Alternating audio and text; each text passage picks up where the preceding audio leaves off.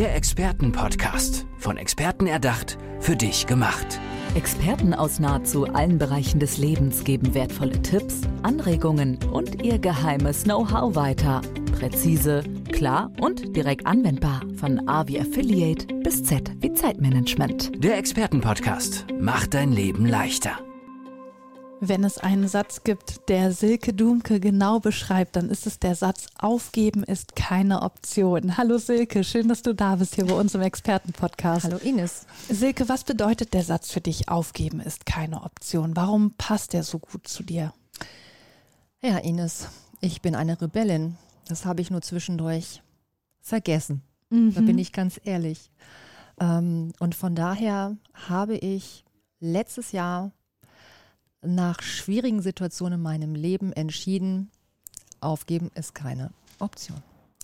Hol uns da bitte einmal ab. Also was, ja, was hattest du für schwierige Zeiten in deinem Leben und ähm, wieso hast du nicht aufgegeben?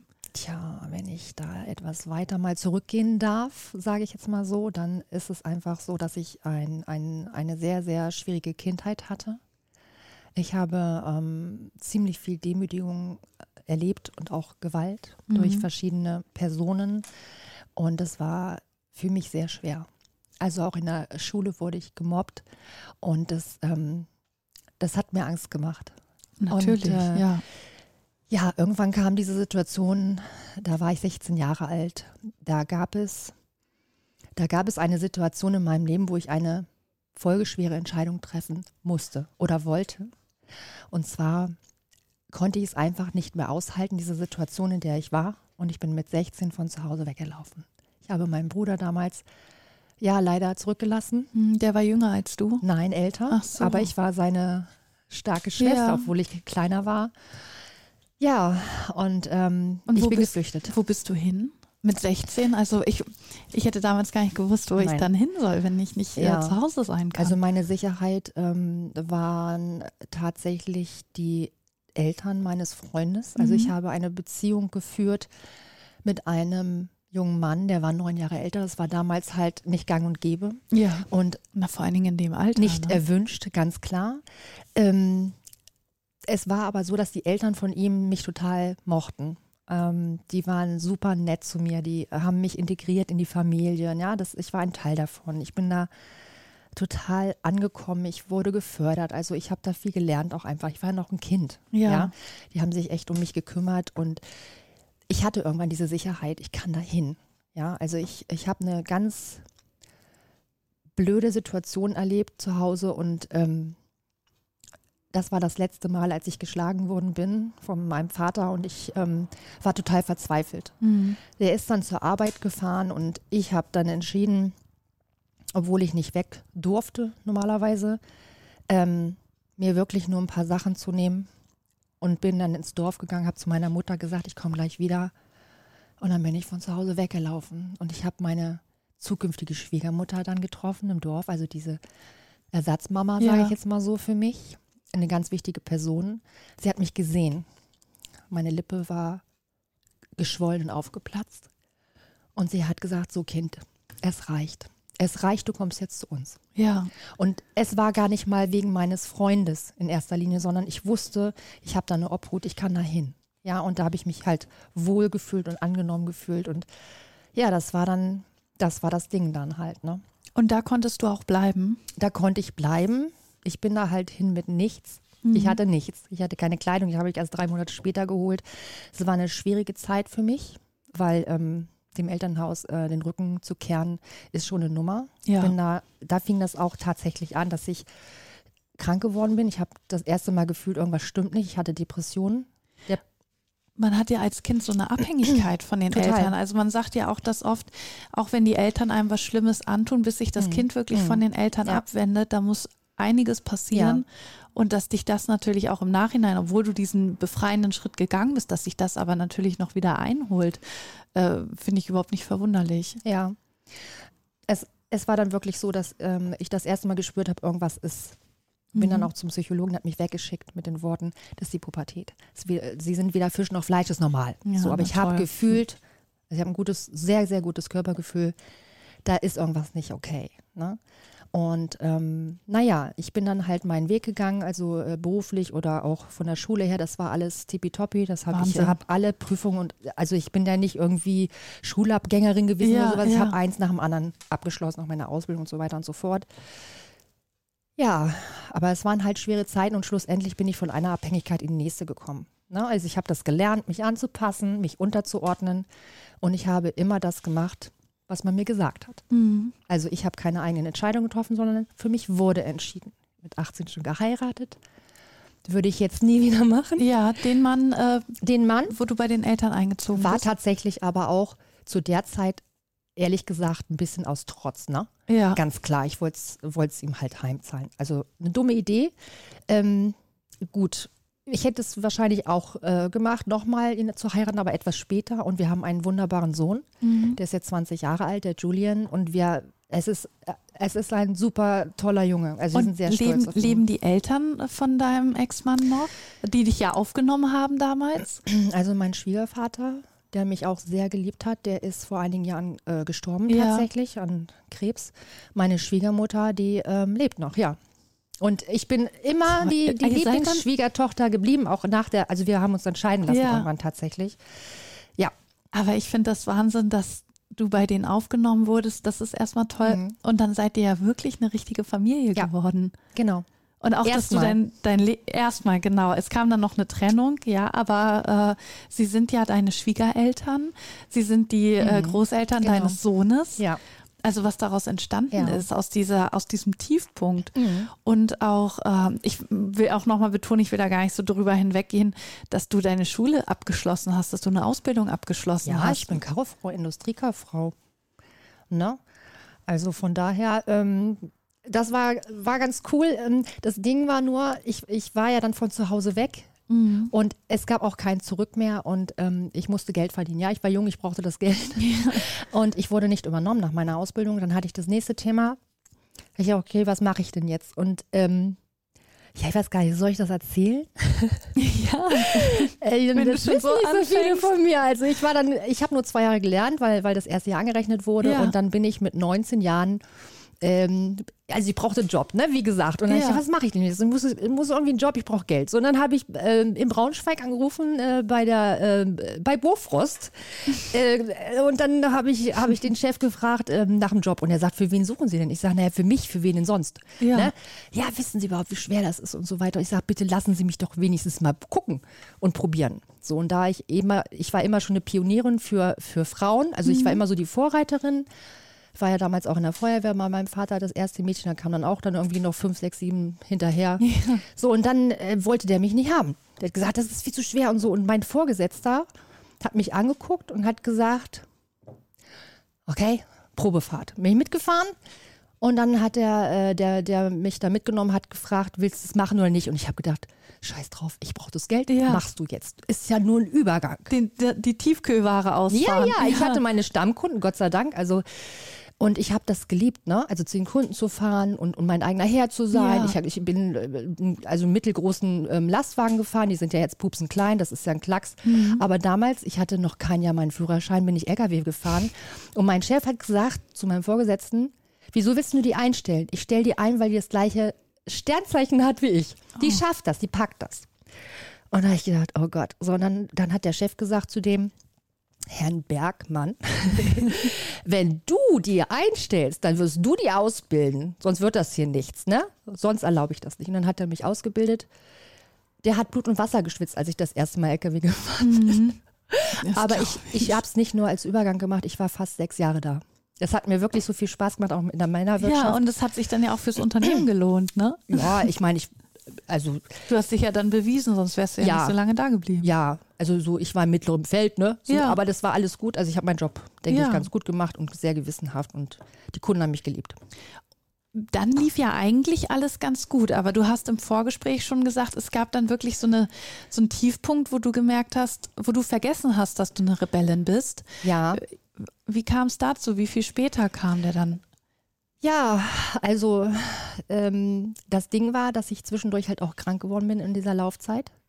Ich ähm, hatte einen Zeckenbiss, dadurch habe ich Borreliose Mhm. bekommen und ich habe unfassbar viele Schmerzen gehabt, konnte mich nicht mehr bewegen und habe trotzdem diesen harten Job gemacht, weil ich ja Geld verdienen musste. Ich habe immer funktioniert, Ja. immer.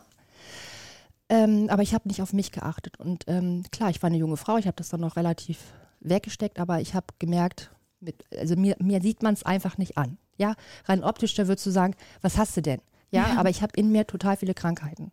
So, ob es nun die Depressionen sind, ich hatte ähm, Borreliose, ich habe im Alter von 29 Jahren, das war das schlimmste Jahr meines Lebens, mein erster Mann, also wir haben uns getrennt, weil es einfach eine andere Frau gab. Hm.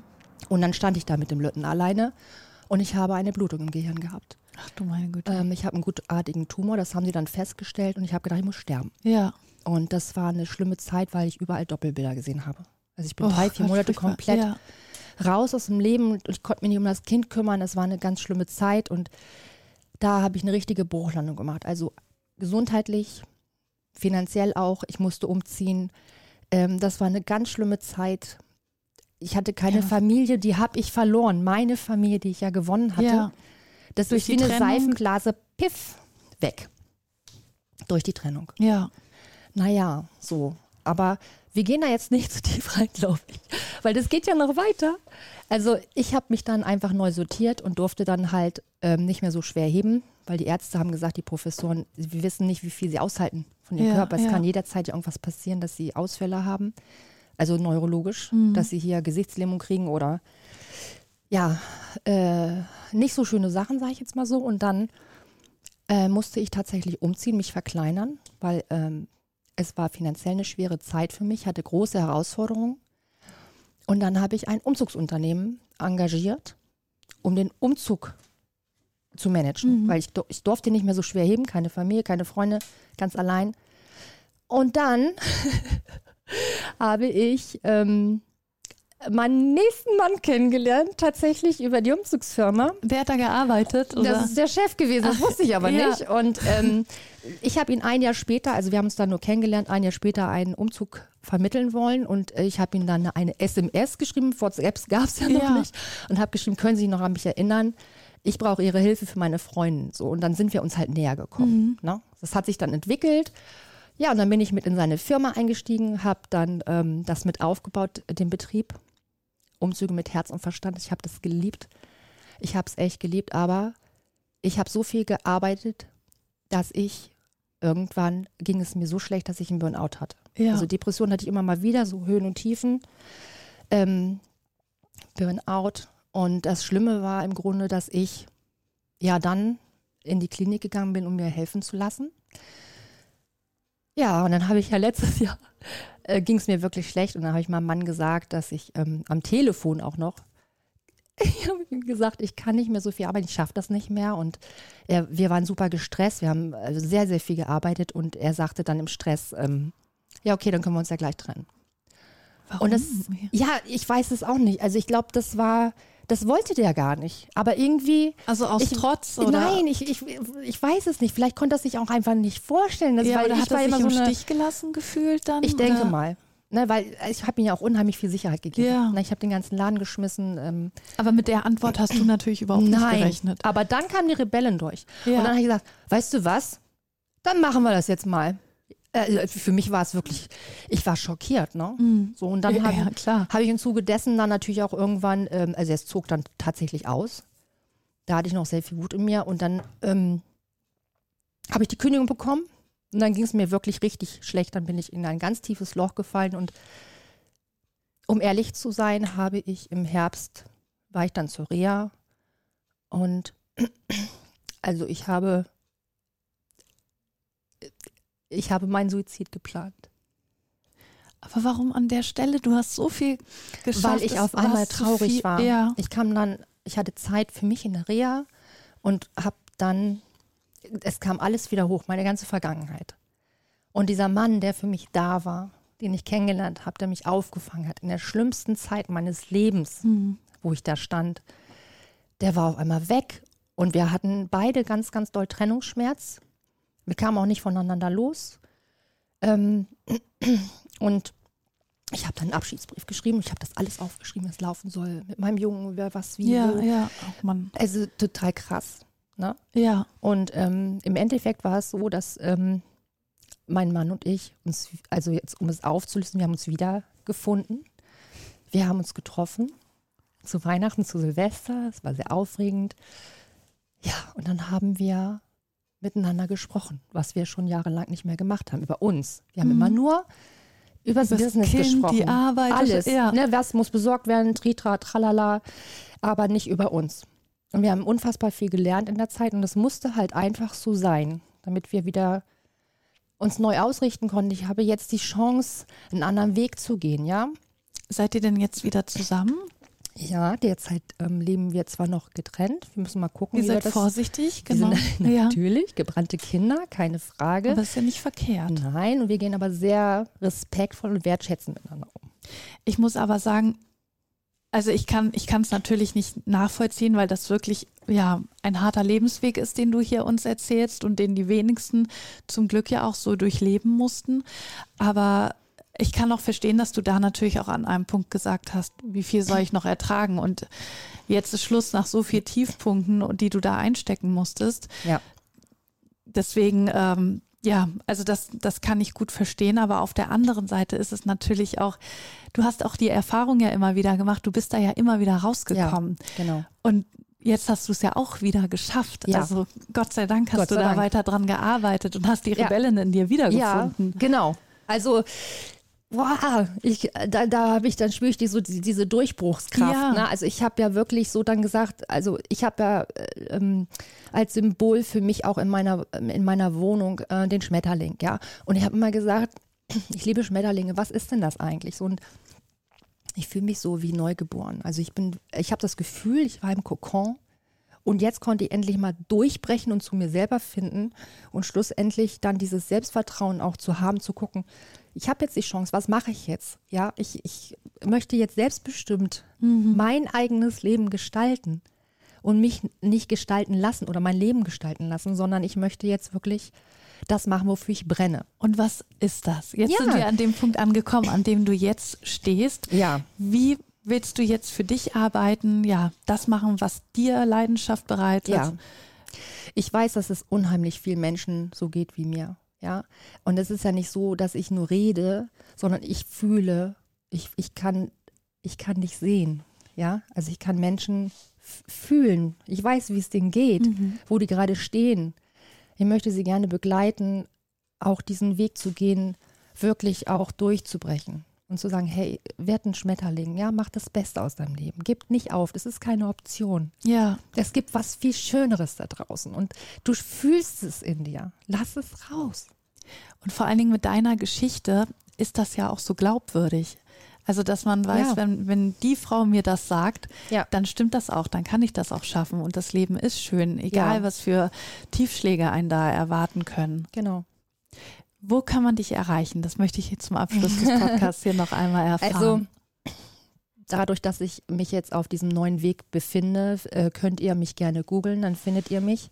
Ich bin ähm, dabei, eine Webseite zu kreieren.